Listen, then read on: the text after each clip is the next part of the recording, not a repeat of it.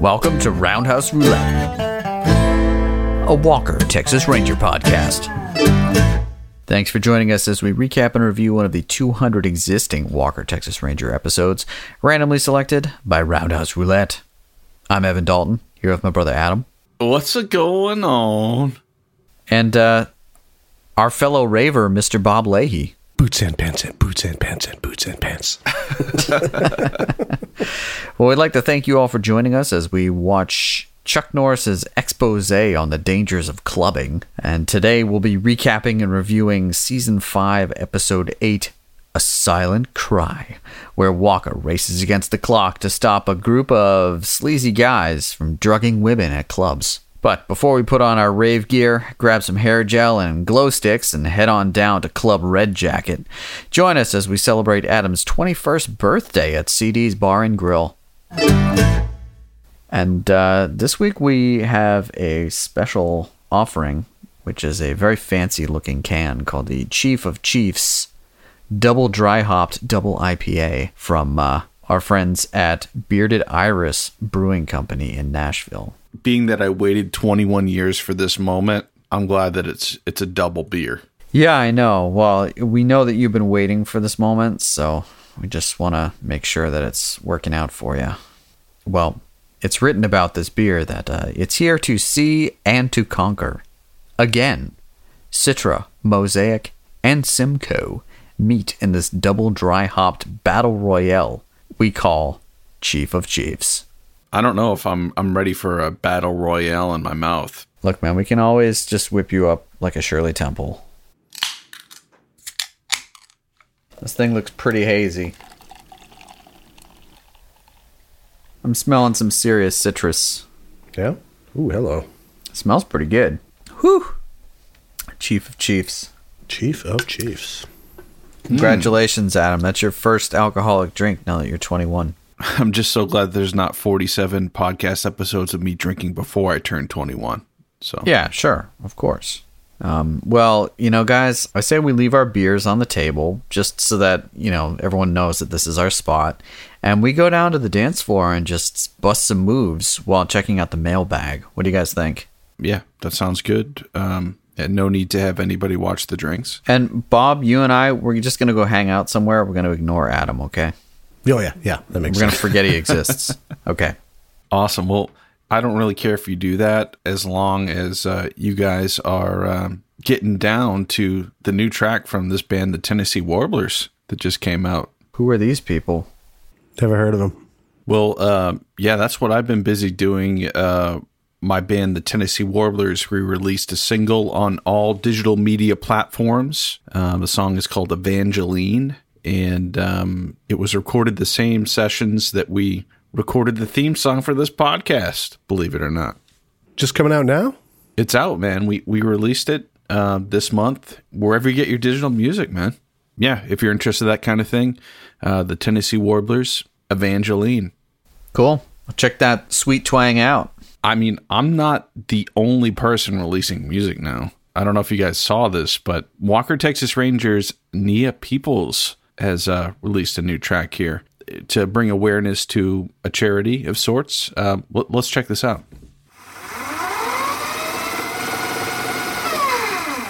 So she's put out the single, um, apparently with Tommy Coster, the keyboard player from Santana. What?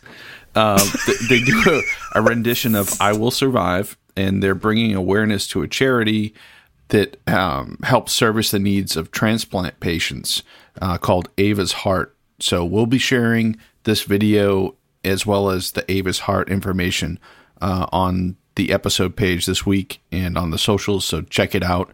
Um, but it's a cool, slowed down version of I Will Survive. This is a bizarre crossover, though, for sure. I mean, Tom Coster plays the most nasty pitch bender solos on mid 70s Santana records. So props. Evan got into his passion for Santana's 80s albums that nobody likes. Oh, 70s, man. 80s is rough. Okay, well, dude, you promised our listeners to come up with your top five Santana records, and you have yet to do that. I'm waiting for somebody somebody out there to post a comment on the page for the episode Mustangs. At roundhouseroulette.com, right? Yep, please put a comment on the webpage, mostly because we're not sure it even works and how it would work. So I would like to see a comment on there asking for the Santana rankings. Right, because currently it just says to be determined for all five spots. And it sounds like nobody cares. I think that's probably the case, but if you do care, please let us know. I've had a problem with checking eBay for Walker, Texas Ranger, and Chuck Norris stuff. This is something I saw last week that I thought we needed to talk about. Can you can you pull this up? Oh, You fantastic. found an eBay listing. The description is Sony blank six hour tape. And in parentheses, it says Forest Warrior Chuck Norris VG Plus. I don't know what VG Plus is, but Very good. So it's in good condition. yes, you've been on eBay too much. exactly. Uh, zero bits. Come on now. so let's unpack this here. This is a blank VHS. Someone taped Forest Warrior onto this, and now they're like, this is a blank cassette that you can either watch Forest Warrior or in the title it says reusable, so you can record over it if you don't want Forest Warrior. They're using Forest Warrior as a selling point for a used VHS. The question is, did they record it at standard play, which on this tape would only give it two hours and take up most of the mm. tape, or did they record it at like extended play, which gives the full six hours, but much Yeah. worse quality? Bad tracking issues. That's a technical Yeah. question, Bob. It is, and I think I should ask. You should Please- Type it right now. Please Bob. do. Please do. Do it right now. I think the best part is that this product somehow has reviews. Even though this item is one of a kind, it's truly one of a kind. But people seem to be reviewing just the film itself. Someone gives it a four star review. The review is titled Forest Warrior. Good. It says this was a pretty good movie. It just sort of throws you off because you're not used to Chuck Norris playing a role like this. But all in all, it was a good film. I'm glad I purchased it, and I would recommend it to anyone. Yeah, you can actually buy a VHS copy of Forest Warrior for the price of this. Um, but you know, Does that include shipping though? I don't know. These are things we need to consider, I guess. Yeah, good point. I mean, one of you guys has to buy this. No, no way. The starting bid's at one ninety nine. You get it for one ninety nine. Shipping's three forty five. You're out for under six bucks. Yeah, I'm going to buy the original. Sorry. Yep. But then you won't have extra time to record. That's a good point. Damn it. Did you message him? Not yet. Do it now. All right, contact seller. Dear seller, I would like to know how much more material I could record. No, no, no, no. d- Don't say that because that's going to be your reply. You just want to ask the question. Any Remaining space. Thanks in advance. No, no, no, no, no, no, no. Warmest regards. Sent. Awesome. Well, we'll we'll have to check back on that listing. We got some feedback on our episode Division Street, um, which starred a one Hulk Hogan as uh, a do-gooding ex-con, and um, Danilo uh, lamented the fact that there were no fight scenes in that episode. And um, yeah, he he would be right. There was just a kind of a, a skirmish with um, Gage, Sydney, and Trivette, but Walker didn't fight at all in that that episode. So we uh, shared one of your gifts of the week, Evan, and uh, it was of the gang of like toddlers, um, kind of walking around menacingly in JNCO shorts. We said uh, when your gang can only briskly walk due to the wind resistance of your JNCO jean shorts. So in posting all this stuff and hashtagging JNCO jeans, I came across of what appears to be Oh, wow. Hulk Hogan in JNCOs. But it's got me questioning it. It looks like it might be a Hulk Hogan impersonator. And I, I, I have a picture of Hulk Hogan up here, the real Hulk Hogan, wearing a Hulkamania t shirt to compare. What do you guys think? Yeah, that's a WCW Hulk. That's like late 90s. So you think that's real? The period is correct. Mm, I think back then, who would be impersonating him? That's definitely him. That's definitely him. Check out the guns on him, dude. That's definitely him. I don't know. That belt is a little it's a little tight. Just saying. We saw Hulk Hogan in the Walker episode, and he was a tank, dude. That's true. But look at the neck on this one. He's still got the neck. He's You're, standing you're next to focusing a, on the waist. No, no, he's standing next to a child, and he looks proportional. That's wrong. If that's his kid, though, his kid's probably larger than the average kid. So yeah, yes, good point. Good point. Okay. Can we break down what the Hulk is wearing? He's wearing JNCO pants with a like Western cowboy belt with the silver accents. He's then wearing a black t-shirt that says caged and captured or something. He's wearing his trademark do rag. He's got his bleach blonde handlebar mustache, and he's wearing uh, Oakleys with white frames. Anyways, if someone were trying to look like him, why would they dress like that? Also, is that a cell phone clipped to his pocket Oh, I really with the hope so. antenna? Oh, like a Oh, Motorola yeah. StarTAC? It does. Look like Star one. Yep. Solid. He's got a black leather fanny pack on. Oh, as Oh, well. you, you're so you're so right. he is breaking all sorts of rules with this. First of all, you don't tuck in anything into JNCOs, right? Yeah. They're not yeah. meant. You don't tuck anything in. You don't wear a belt. You let them hang down. Yeah, Hulk. The Hulkinator is in full dad mode. He's got New Balance on. Yeah, shoes. he's got he's got uncoordinated uncoordinated Oakleys, clipped on cell phone belt clip, and a fanny pack. Yeah, why don't you put the cell phone in the fanny pack? That's Whoa, what it's whoa, there for. Fanny pack is filled with cigarettes. All right, that's all you put in there. You put your you put your smokes in there, your lighter, maybe your keys. You know, you've convinced me it is him because an impersonator would not wear this outfit. All right, well we've got a lot to cover this week, uh, so let's get on into it.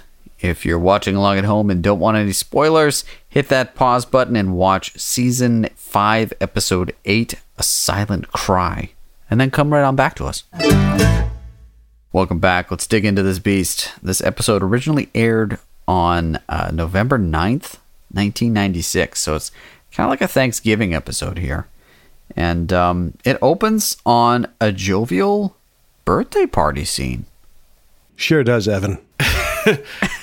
There's an establishing shot of like a pink trailer. Then we see inside, and there's a young girl and and her mother um, celebrating, like about to blow out the candles on a 21st birthday cake, and sitting there along with them is Seemingly for no reason. I mean, Is her No dad. Walker?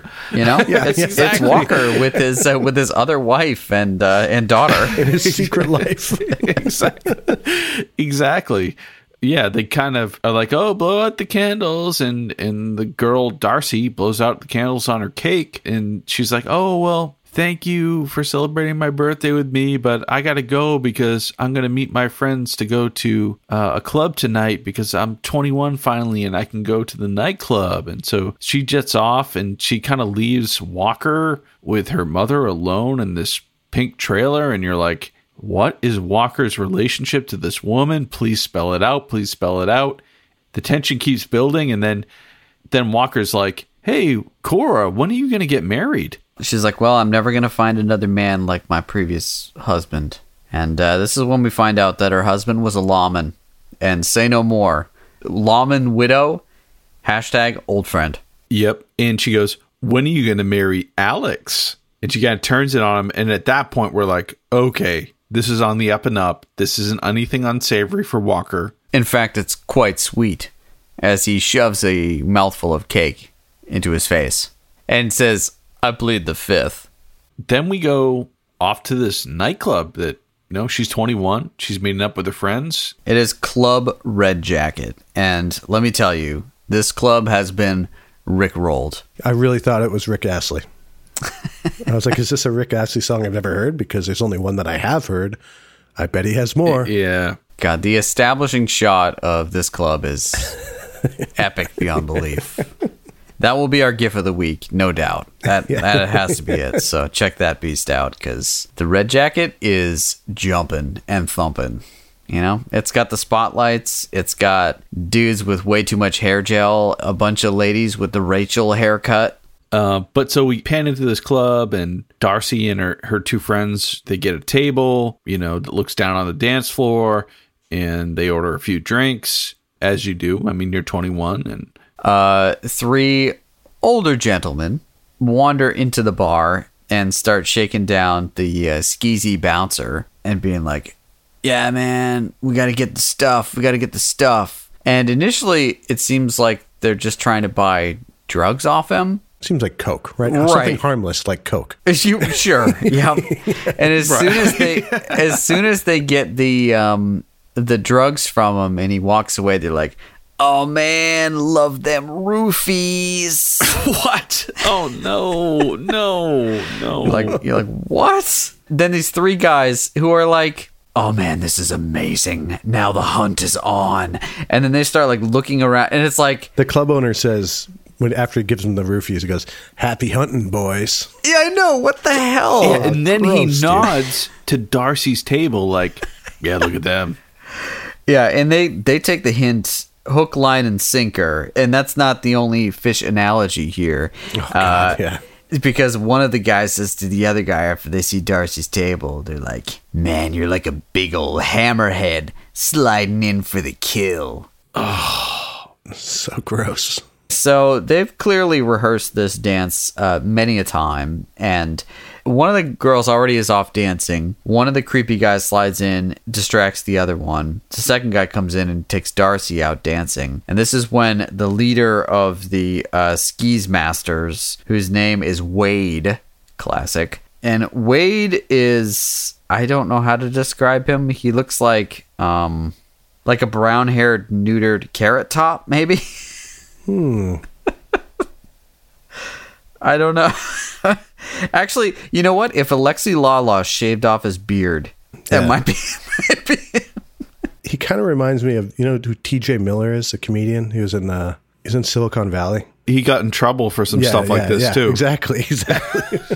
yep. Okay, that's a that's a a uh, more timely uh, reference, perhaps. Mine were references that were relevant at the time of the episode. Yeah, it looked like Fred Astaire's butler.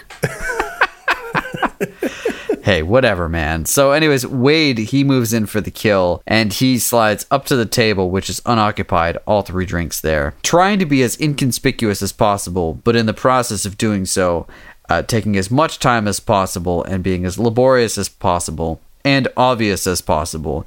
He cracks open a, one of these pills, pours it on top of Darcy's drink, and then stirs it with his finger. Yeah, it's pretty gross. And uh, you know, after Darcy's dance, uh, she comes back to the table, takes I think one sip, and she is completely out. yeah, she's disoriented, can't see straight, and then of course the guy comes back and is like, "Oh, we better get you outside, get you some air." And mind you, we're still in the cold open here, right? Oh, yeah, yes. yeah, well, Oh yeah. And they load her into this. It's a rape van. Yeah. It's a, a this giant skis ball van. Yeah. Suffice it to say, um, she is taken into the van. These sleaze buckets have their way with her and then dump her on the curb, and then it cuts to the opening. As it cuts to that, where the three of us are all wondering. Ah, do we really have to talk about this in a podcast? This is rough. Oh no, It's just no, rough. No, no. So after the cold open, we go to our well-known hospital, and Darcy is clearly going through the uh, stages of grief and having a rough go of it. And she's just talking with her mother about very personal things, and Walker is just standing there. Initially, when they had the shot, it was on her, her mother, and I'm like, please don't tell me Walker's there too. And then it pans to the door, and he he was there. Oh yeah, he's there. Yeah, You know what he's doing though? He's threading the line between police officer and family friend. Right. Okay. he's there for support, but he's also there to get some details because he is not happy. yeah. So he's he promises justice as Texas Rangers pretty much do ninety percent of the time, and goes back to Ranger headquarters. And Alex is there and she wants updates too. But Trivette's saying, you know, they collected DNA from these guys, which, you know, nowadays would pretty much throw you in the slammer immediately. right. Oh yeah, I forgot about that. Yep. And and he mentions Rohypnol. And uh, Alex does a little bit of uh, exposition here explaining what Rohypnol is to the audience. A little bit of a PSA. Yeah, that's good. And I believe they also say that's why they call it the date rape drug. I'll give them credit for that. I mean, they're kind of educating some of the audience members. I will say here that I think uh, Walker Texas Ranger, in many ways, is um, the exposition many grandparents needed. This was how grandparents Okay. got their news. Yeah. So they're like, Okay. they're like, Interesting Oh, point. this is actually a thing. I should warn my grandchildren about this. So, uh, you know, Walker's pretty pissed at this point. He's like, okay, I got to get to the bottom of this because this is like, uh, it's this an established pattern. So, unfortunately, all, what it takes is for a family friend to fall within this spree, and he's all like, okay, now it's important. yeah, yeah. now, now this time it's personal, and so he goes he goes on down to Club Red Jacket, and uh, he's asking around, and uh, this is shakedown number one in the episode.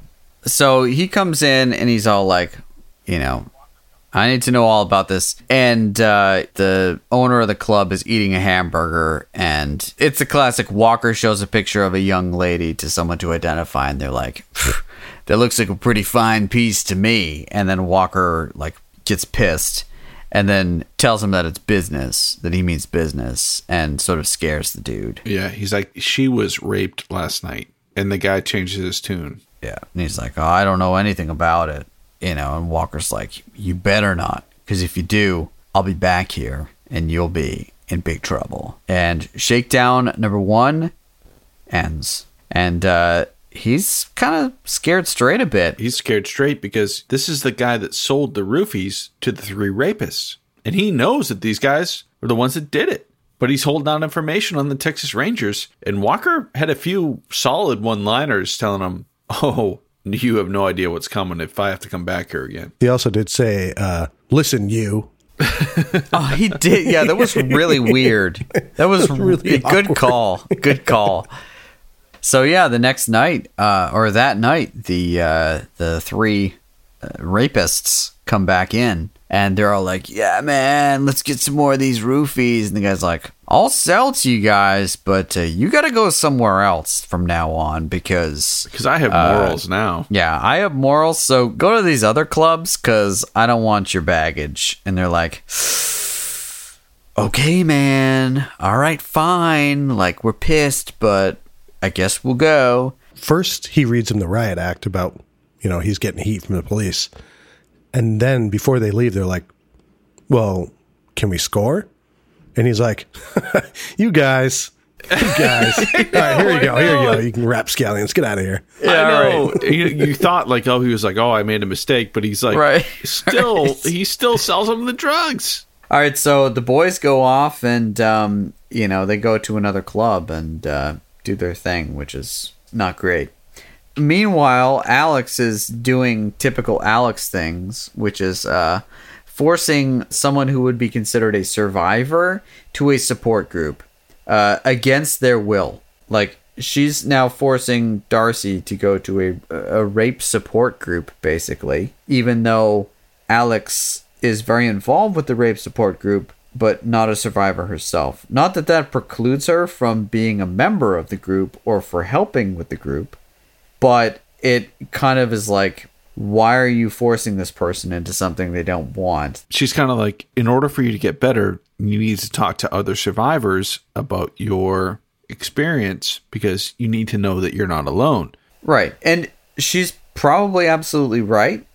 That said, like, give her 24 hours before forcing her to go. Uh, so the support group uh, does not go particularly well, and Darcy runs out. And uh, this is when we get to see, you know, Walker and Trivette really hit the pavement, you know, really get their detective on. And they decide they're going to start interviewing victims of what is now being called the blackout rapist. And their first victim they interview is Darcy, 48 hours after she's been raped. Terrible. And, you know, they try to get some sort of information from her. And Trivette's like, hey, you know, you were dancing with some guy. Could I do a sketch for you? And she's like, yeah, let's do it. And uh, Trivette works his super awesome MS Paint skills. Let me fire up MS Paint real quick. Hold on. Takes about 10 minutes. She's kind of having like these like flashbacks to the horrible moment when it all happened. And she's like describing the guy's face and uh, she's like, "Oh no, he was smiling," and then the screen like just snaps to this like, you know, uh, like a orange peel shaped smile. So yeah, Trivette's working his sketch art magic, and Darcy's all like, "That's it, that's him." And so they circulate this sketch. It's like, yeah, it looks really weird. They're sitting around like the picnic table in front of their pink trailer, which was at the start of the episode, which is where they live. And Alex is just hanging out there with Darcy and her mom, Cora. And they're like, hey, you know, we know it's tough, but we really think counseling's the best for you. I know you went and you just couldn't take it, but you're going to need to work through this stuff. And it's good to know that there are other people out there with these problems and people that have gone through this before that can help you. And she's kind of like, you know, you forced me to go there. And she's like, no, I'm not going. I'm not going. And, you know, like her mother can't convince her to go. Alex, who is, you know, Hashtag old friend. hashtag old friend, can't convince her to go. I don't know if there's anybody else who could actually convince her to go. Uh, enter Walker. Yeah. So Walker sits down at the picnic table with him and says, Hey, look, Darcy, I'm going to catch these guys that did this to you and I'm going to put them away. But that's not going to fix the problems that you're going through right now. You know, the only way that you're going to be able to do that is to go to these meetings and to know that you're not alone. Walker does her job better than you. Darcy's mom and Alex trying to convince her for days, brought her to the meeting. She left. She's like, no, I'm not going to do it. I'm not going to do it. I hate this. Right, right. Walker shows up, convinces her right away. She's going back. Yeah, she's like, all right, you know, if Walker says it, I'll go. All right. At the same time, I kind of commend them for for making that point that you know we're about to uh, swing a bunch of roundhouse kicks on these guys, but that's not going to solve the issue. Now that Walker's got his uh, super awesome uh, sketch that uh, Trivette was able to make up, now they go for shakedown number two at the Red Jacket. So they go back down to the club, and uh, the club owner sees the Dodge Ram pull in, and he's like, "Tell him I'm not here." And uh, he goes and hides in the back room. the two bouncers come out, and they're like two like soft goobers, and uh, they try to stop Walker and Trivette, but Walker dispatches one very quickly, and the other one he just like punches him in the nose. And then I think he grabs him by the broken nose. And that brings us to our Walkerstration of the week, done by friend of the show Adam Lauritsen, uh, which will be on our social media. I'm going to pull it up here, and uh, Bob, maybe you can describe this epic shot. Yeah, I got your nose. I got your nose. It's uh you know how you know you can sometimes add insult to injury. Walker often adds injury to injury. Yeah. Hashtag injury to injury. And he uh, grabs this dude by the nose and uh, tells him to tell him where his boss is. And uh, then Walker and Trivette go right back to the back office and uh, get the club owner to come out. And he offers zero resistance. yeah, he pretty much is like, okay, But they show him the, the sketch, and he claims he doesn't know who that person is. So then the Rangers then, uh, you know, they get the sketch out to the news outlets. But uh, they get it out to the news outlets a little after the trio of rapists uh, have another victim. And this time, unfortunately, they overdose this person with roofies. So then we get to finally see the the three criminals at their day job, which is basically just acting like a bunch of d bags at a construction site. and they're they're going into like one of the trailers, but they're throwing back long necks. Oh yeah, you gotta. I mean, where's the foreman on this job? It's Wade. Yeah, Wade claims he is the foreman, Yeah. so that's why his buddies get to eat lunch in the trailer, drinking beers, while all the other guys are out there in the hot sun. All right. Maybe I can understand why his two friends hung out with him if they're like, hey, we can get a paycheck and just drink beers all day. Right? That is pretty sweet. So, you know, they're having a hard time because the one guy who actually has a sketch of him out there is like, You guys don't have a sketch of you out there. And they're like, Ah, it doesn't even look like you at all. Like, it's no big deal. You're fine. They'll never find us. The cops don't have anything on us. We go back to the rape support group, which, you know, uh, this is what our third time there now. And uh, Darcy is uh, bullied again into speaking up. So Darcy gets pissed and uh, tries to leave when her mother stands up and drops the bombshell of the episode, which shouldn't have come as a surprise to either of you guys. It certainly didn't come as a surprise to me. But the mom says that she was a survivor. Then the the mother tells the story of her abuse from when she was a child from a relative or something, which is super messed up. Honestly, I totally was blindsided by the fact that she was a survivor. And I got to say, this is the best performance in this episode. Like her acting chops in Oh, this yeah. section, this woman is an amazing actress. Yeah, very good. uh, very good. Rosanna DeSoto, and this kind of like monologue she does. It's a terrible topic, but I actually rolled a tear. It was good that they didn't botch this, right? Yeah, she tells her experience and kind of is like, "Hey, I understand what what you went through. I'm here for you, and I'm telling my story, even though I've never told it before. Now you can tell yours."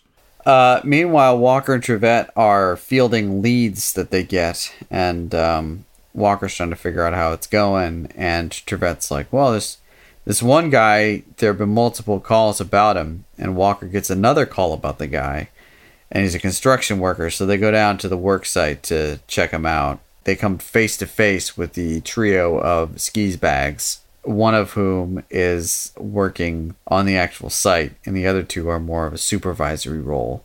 But it becomes pretty obvious these guys are guilty because they ascribe to the what seems to be kind of the the Texas way of life, which is if a Texas Ranger shows up and you're not really happy about them being there, tell someone to try to kill them. Walker is like interrogating the guy they had the sketch of, and he's like, "Oh, I saw that on the news. That's not me. It just must. It just looks like me. I, I don't know." And then, and then the foreman comes over, who is one of the members of the uh, nightclub rapists or whatever it's called. You know, now the three guys you're looking for are all standing right in front of you, Walker. And the foreman's like, "Oh, well, look, he's got to get back to work." And Walker's like, "No, not until I'm done talking to him." And he's like, "No, go back to work, man." And Walker's like, "No." And then the foreman's like, "Hey, Hammer, I think these guys are starting trouble over here. Didn't you see them start trouble?" And Hammer's like this giant beastly construction worker who was holding a hammer, right? And pretty much they're just saying, Hammer, go at Walker. And as a viewer, you're kind of like, please. But uh, Walker dispatches Hammer quite quickly by grabbing his finger, pulling it back viciously, and telling him, "Drop the hammer, hammer." Which might be the quote of the episode here. It definitely is. Meanwhile, Trivette dispatches a couple guys who are coming in for him with a with a high kick. Oh, that was so tasty. For the record, the guy who plays Hammer does stunts for 196 episodes of Walker Texas Ranger, as well as Walker Texas Ranger 3 Deadly Reunion, and Top Dog, and Forest Warrior. Wow. Give this guy a shout out. Alright, this guy's name is Winston West. Oh, wow. That's pretty epic. He's in Skyjack. He's a passenger on the plane in Skyjack. Oh my God. And it says, Did you know on Walker Texas Ranger, he was both a stunt performer and also an executive assistant to Chuck Norris. We got to get this guy on the cast. He's like Chuck Norris's best friend. There's no way we're getting him on. Yeah. So, you know, after the Rangers leave because they've got no no discernible lead, but obviously they know someone's guilty because the suspects just tried to attack Texas Rangers. The trio are now like hanging out after work, drinking some beers, and they're like, "Oh man, they're really onto us now." Like, and Wade just he just jumps to it. You know, a Walker Texas Ranger episode isn't a Walker Texas Ranger episode without, you know, it's a 40 minute episode, so things have to escalate very quickly. Yeah. If you don't double down on the blasphemy, then uh, it's not a Walker Texas Ranger episode. Right. So they're like, well, there's only one natural thing to do. That would be to try to kill Darcy.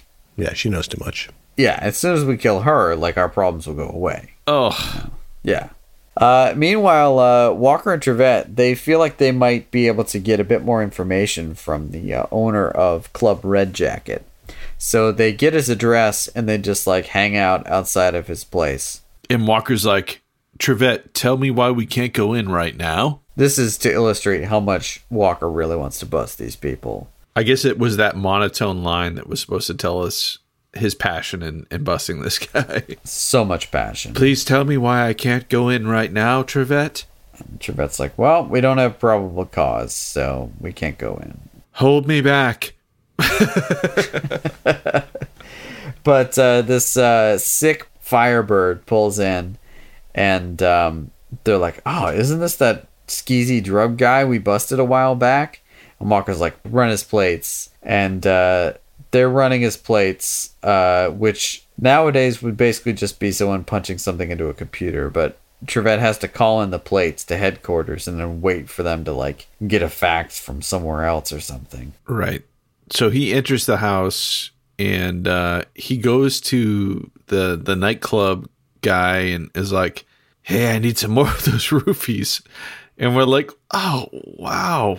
There's like a roofies ring. And the guy's like, "Sorry, man. I got to cool off on that for a little bit." No, he's like he's like get out of here wait your turn. Right, Oh right. god. And he throws him onto a water bed. You guys pick up on that? I missed that. He Pretty throws him on the bed and you can see it's like a water bed. Like, oh god, nineties. Anyways, this guy, uh, the skeezy guy, gets his roofies and is leaving in his Pontiac when the run on the plates finally comes back, and they're like, "Oh yeah, he's like in uh, violation of his parole. Go get him." So in classic Texas Ranger fashion, things escalate immediately, and a car chase ensues, which um, is pretty epic. This might be the best car chase we've seen on Walker Texas Ranger. Boy, you think so? I don't know about that. That's a pretty big statement. It was good. This was really good. To me, it seemed pretty pretty normal. I mean, he's chasing this guy. They're ripping around corners. The camera work I thought was wild. I thought it was actually really good. Yeah. They're like zooming in on the tires and stuff as they're whipping around corners. And we might add that the director of this episode was Michael Preece, just for the record. yeah, there you go. Let me also add that this junkie looks like Jared Padalecki. I'm just saying. Ooh, okay, I could see that. Okay. So this has a pretty fiery conclusion. How does this one conclude? Well, before the conclusion, though, uh, the best part I thought before that was for some reason they go down into some ravine. And this kind of had some like sneaky Terminator 2 vibes to me. Do you guys pick Oh up yeah, on that? Right? yeah. It's like the L.A. River. Yeah. yeah. They're screaming down through this like puddle. And I'm just like, why would that guy go down there in this rear wheel drive Trans Am being chased by Walker in a Dodge Ram truck? I mean, this guy clearly doesn't know what he's doing. Were you guys so impressed by one of the shots? I was impressed to see one of the shots where you see Chuck Norris's face, and then it pans over, and you see the windshield with the wipers going and mud all over it. So at some point, Chuck Norris was actually driving like Down there in the mud. Oh, doing the stunts. Yeah, Down I there in the see mucky that. muck. But there was also another point where the bad guy's car was driving down the wrong way of the street and was head on with a Mack truck. and the perspective was he pulled out of the way just in time from being hit. Yeah, it was yeah, no. it was Uh, really yeah. good. we know from Mignon that that's a classic shot where they take that shot, uh, the camera's way far away, so the perspective makes it looks like look like it's much closer than it is. Either way, though, still still awesome that they actually did it. And there were multiple changes, uh, like of terrain, within like three minutes. Like it was, it wasn't boring. This car chase wasn't boring. It was all over the place, and it was awesome. Yeah, he squeezes through like one of the partitions in a bridge, so like there's sparks flying. Yeah. And Walker went up and out of the ravine because he's like, there's no way the Ram's fitting through there. That Trans Am barely, barely fit through there. So I'm going up and around. And then did he go back down in? Oh yeah. Yeah. Okay.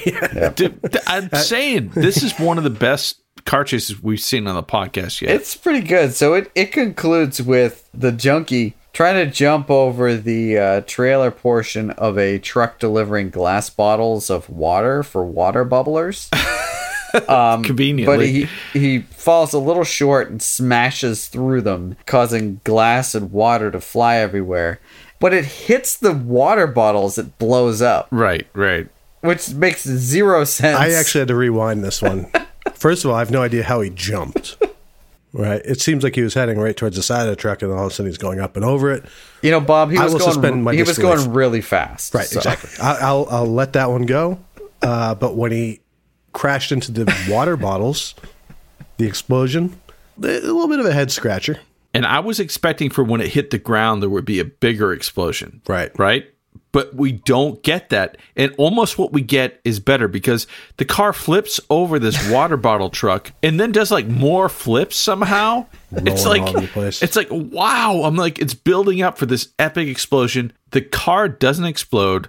Walker and Trivette pull up in the truck and they just pull the bad guy out of the car. He's not hurt at all. And did you guys get like Lone Wolf McQuaid vibes on this car chase? This is a character we've never seen before, just like the car chase in Lone Wolf McQuaid. Yeah. He's like obviously got some wily moves to him. He puts on a crazy car chase. It ends in like a fire explosion, but somehow the guy survives and they get information from him. It, yeah, exactly. It, but they didn't have, you know, Dakota interrogate him back at the ranch, unfortunately. They didn't have time for that. I know. After this epic car chase, the guy's just like, "Okay, yeah, fine, you got me." And they're like, "Oh, he's he's got uh, some drugs in his sock. Oh, they're they're roofies. He's got he's got like 500 roofies on his ankle. It's Yeah, in his sock. And, and they're like, oh, and you got these from the club owner, right? And he's like, yeah, actually, yeah. I did. Yep. so they they're able to bust that guy, but he's not giving him anything. But uh, they get a phone call from uh, the guy whose sketch they have. His name is Joey. He's like, uh, you know, I, I, it's taking it too far, and uh, you know, I don't want them to get her or something like that. And they're like, okay, well, where are you at? And he's like, oh, I'm at the job site. And they're like, okay, we'll be right there. And so they show up to the job site and they find Joey just hanging with a noose around his neck, right? Yeah, yeah, pretty dark. It's yeah, this this makes zero sense to me. I don't understand this. No, because like he called in kind of a panic, right? He called to help them. Right, but then the other two guys, I think, found out that he called, and then they kind of staged the hanging. That's my guess. That's how I read it anyway. I just, it just Because seems they they thought that he was going to turn them in Right. and not go and kill the girl. They must have caught him in the act of calling them or something, and then they're like, "Let's just make it look like this guy killed himself." They So- were hiding behind one of the pillars at the construction site while he made the phone call to Walker. They overheard it, and then they rigged up, you know, a, You a know, noose. We didn't have time to see this because we were too busy at car chase. Right. So I'll accept Sure. that. And that no complaints here. We didn't need to see that. We needed that car chase. it's a classic example of Walker Texas Ranger forcing the viewer to make assumptions. Yeah, exposition versus action. We're going to go with action every time. So they're standing there looking at a dead guy who's hanging from a rafter, and then they're like, "He said they're gonna go after her." it's Darcy. There's a long pause there. Like, there literally is like, they said they're going to go after her. And then there's like a beat where it's like, who's her? and the viewer's like, dude, it's Darcy. And then like, oh, could it be Darcy?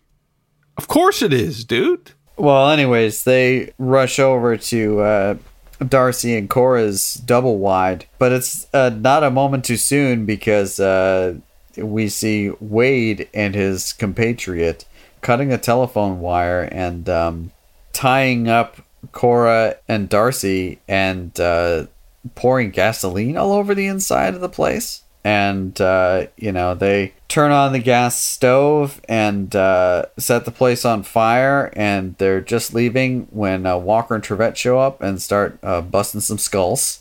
And there are some shots in this that are kind of amazing as far as kicks and punches and stuff. Like they're on the front lawn just bashing it out. The two rapists are fighting Walker and Trivette on the front lawn. And Chuck Norris does this amazing kick on one of the guys, right?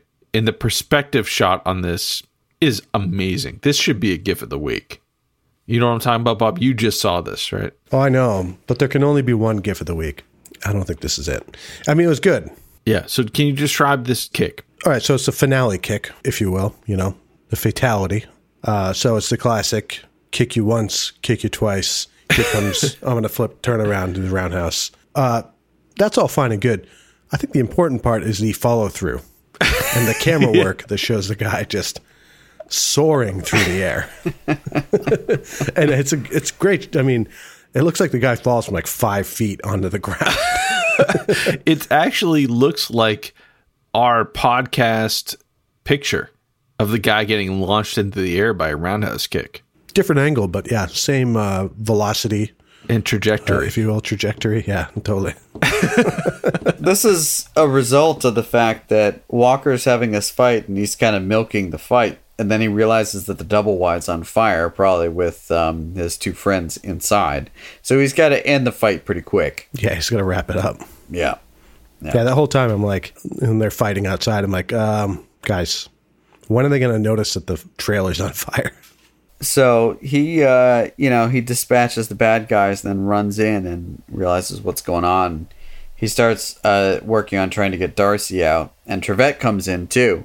And I don't know if it's uh, Clarence Gilyard or his stunt double, but they're like, you know, they're actually like going into a building that seems to be yeah, they had to dodge flames to get right, into the like building, partially, right? if not totally, on fire. Yeah. so, It looked like them running through. yeah, pretty legit. And then uh, they're able to jump out of the door just as the place blows up. And, you know, let's face it. Raise your hand if you thought that place was going to blow as soon as you saw it. As soon as you saw it in the episode, like, oh, yeah, like a Pepto Bismol pink double wide trailer. that's a good point. That thing I is actually didn't, gone. but that makes all the sense in the world now. yeah. They're like, oh, we bought this like little, you know, double wide on this little lot. We're going to blow that thing up Blow big There's time. nothing else around it. and they did it just as they're getting out of it. Classic. It just blows out behind them as they get out. And um, wow, epic. Just epic finale there. Yeah, that about sums up this episode. I'd love to give a shout out to our friend and collaborator Adam Lauritsen, who's been drawing the amazing Walkerstrations on our social media. Be sure to check out his other art on Instagram at Atimagination Run Amok. When we come back, it'll be time for us to each rate a silent cry on a scale of 0 to 10 boots to the face, resulting in our patented Roundhouse Roulette episode ranking. The complete results of which are available on our website, roundhouseroulette.com. Don't go away.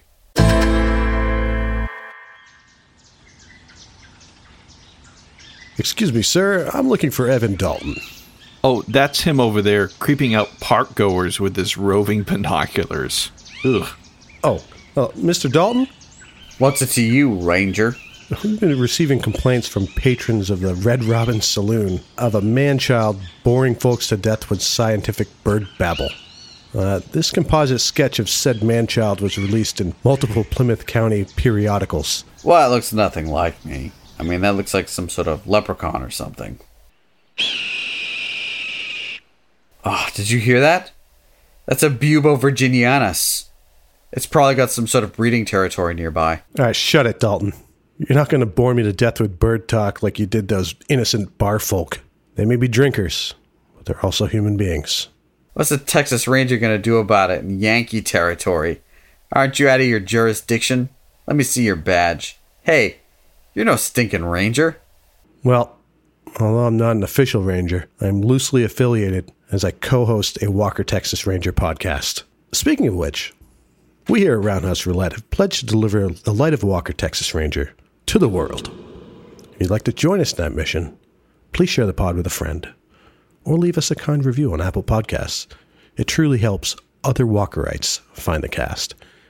If you'd like to further support the show, be sure to check out our fine apparel and vintage action figures at roundhouseroulette.com or join the fun on our Patreon page. Most importantly, though, we thank you for listening. Evan? Mr. Dalton? I know. I must have bored him to death. Wow, the buzzards are circling already. Guess I'll let Mother Nature take its course. Karma is one mean. Uh, welcome back. Yeah, what'd you think of this one, man? Uh, it's a complicated one. so, you know, I'll say again, I, I think that Walker Texas Ranger in a lot of ways kind of plays that role of like grandparents, the world isn't what it used to be. These are the things that are going on out there. There are gang wars out there. Let's tell you about that. You know, there are um, problems with domestic abuse. And, oh yeah, there's also this problem of uh, school violence, or in this case, date rape drugs as well. So let's tell you the finer points of that, because you might not have gotten that from your uh, daily life or from some of the news outlets that you follow. So Walker is being your informational uh, outlet.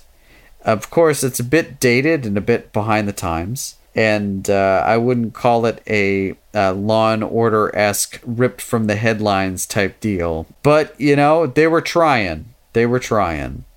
That said, never a huge fan of um, seeing any sort of uh, sexual abuse on a TV show. And uh, the last place I would really expect to see it is an episode of Walker, Texas Rangers. So, gotta dock at some significant points on that, only because I think they kind of. Um, dealt with an extremely serious issue in the context of an action adventure western procedural. Uh, yeah. All of that out of the way, it had fights, it had explosions, and it had a sick car chase. So like I can't totally pan I can't I totally know. pan the thing. Um, but like, you know, you gotta think back to the fact that like they were bullying an abuse survivor. And so I don't know. I guess I give this I give it a six. And I think that's being fair. As far as Walker action goes, it's pretty epic. But like the subject matter and the non-walker action not that great Yeah, I, I mean, I'm I'm kind of in that ballpark with you there. As you had mentioned to us previously, this episode encompasses pretty much every aspect of Walker Texas Ranger in one episode.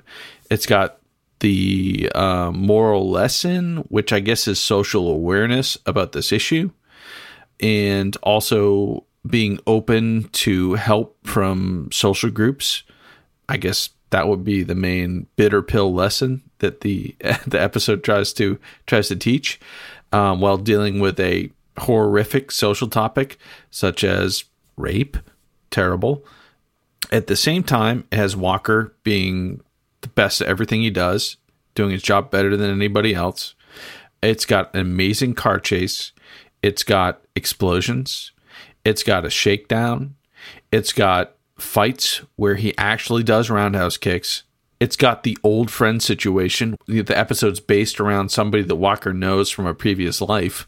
Can we call him an old friend if they didn't die? good question I, I think so. I think so. And honestly, I can't believe it, but I actually teared up during this episode because that actress's performance was so good that I was like, wow, you kind of sold me on this terrible topic in a Walker episode. So for that reason only, I'm going to go seven on this one. Wow. You guys both surprised me on this one. While I agree with many of your points, and I do think that they actually handled everything uh, of all the touchy subjects that we've seen them try to tackle, I'd say this is probably one of the better ones. Better handled. Yeah, yeah, they've handled For this the one show, better. yeah. Right. right, no, not the actual thing, you monster. God. Yeah, I will say, like, the concept of a date rape drug seems like something they can kind of, like, oh, we understand this. This is a drug that's, like, used for nefarious purposes, as opposed to, like, other drugs where they really don't talk about why they're used, which is for the user's pleasure. Right. Right. They're like, yeah, we don't understand that. But the date rape thing, we're like, yeah, this is bad. Yeah, it's kind of like Walker is usually best when like the bad guy is just like a generic bad guy or a generic drug or something that he can punch his way through. But Walker, to the credit of the show, literally says, "I can't punch my way to victory on this." I mean, he tries, but He kind of does, but okay. Sorry to interrupt. it was handled better than other topics. But I still, I feel like maybe it's just been a while since I've had a, a lot. Like, I just need absurd fights. I Yeah. need things just a little more over the top. So I had a four for this one. You know, and not a lot of people want to watch Walker SVU, so I get it. Exactly. All right. Well, that gives this episode a roundhouse rating of 5.666 boots to the face. And uh, I think we can all agree that uh, we'll be guarding our craft brews from here on out. But uh, let us know what you think on social media or by emailing us at roundhouseroulette at gmail.com. Or you can leave a comment on our website, roundhouseroulette.com. And when we come back, we'll be spinning that roundhouse roulette wheel and selecting our next episode. And we're back. Bobby, ready to spin that thing? Let's do this.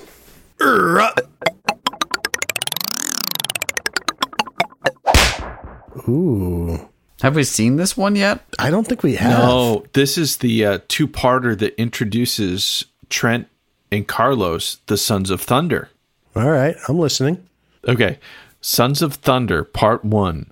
Walker encourages his deceased friend's son, Trent Malloy, to join the police force, unaware that there's a vicious cop killer on the loose. Nice. Wow. Okay. So we're jumping right into the origin of Sons of Thunder, uh, Walker's only spin off series. To date, only to date. Oh, yeah, yeah, to date. All right. Well, we hope you join us next time when we share our reactions to season 5, episode 24, Sons of Thunder. Share your opinions with us on Facebook and on Instagram at, at Roundhouse Roulette and on Twitter at, at Roundhouse Pod. And rate and review us on Apple Podcasts or wherever you get your fine podcast. Thanks for listening, and until next time, may, the eyes of the Ranger be upon you. You're in Texas, look behind you. Oh, cause that's where the ranger's gonna be.